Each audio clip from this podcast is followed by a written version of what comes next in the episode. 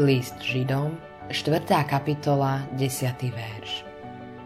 Lebo každý, kto vošiel do jeho odpočinku, odpočnul si od svojej práce tak, ako Boh od svojej.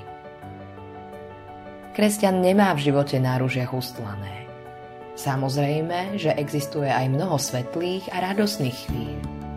No prichádzajú aj boje a konflikty, a to najmä pre tých, ktorí si pokladajú za česť nasledovať Ježišove šľapaje.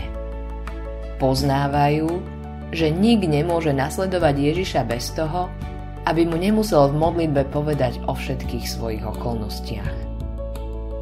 Veľmi silným pokušením je chcieť nebo už teraz.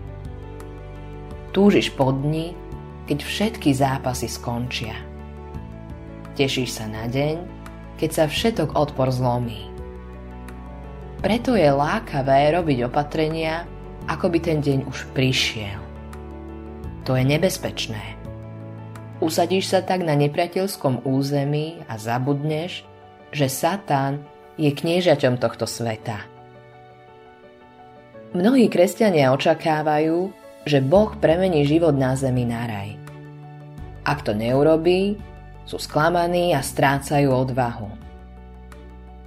Trápenie a ťažkosti spôsobujú, že začnú pochybovať o Božej starostlivosti a zasľúbeniach. Skrze vieru v Ježiša máme predzvesť neba už tu na zemi. Ale samotné nebo a nebeský odpočinok nás ešte len čakajú. Bolesť a ťažkosti ešte neskončili, kým nevstúpime do svádobnej siene. Dovtedy budú obavy a strach často klopať na naše dvere.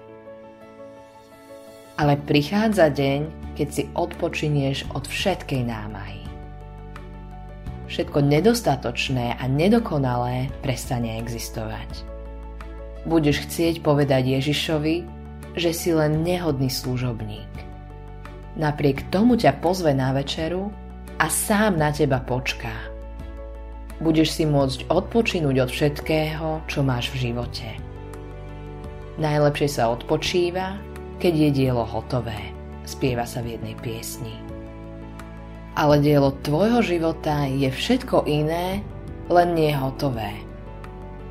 Existuje vôbec odpočinutie, keď v kresťanskom živote zlyhávame?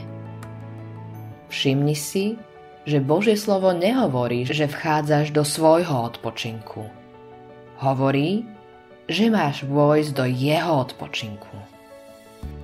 Odpočinok, ktorý ti dáva Boh, je Ježišov odpočinok.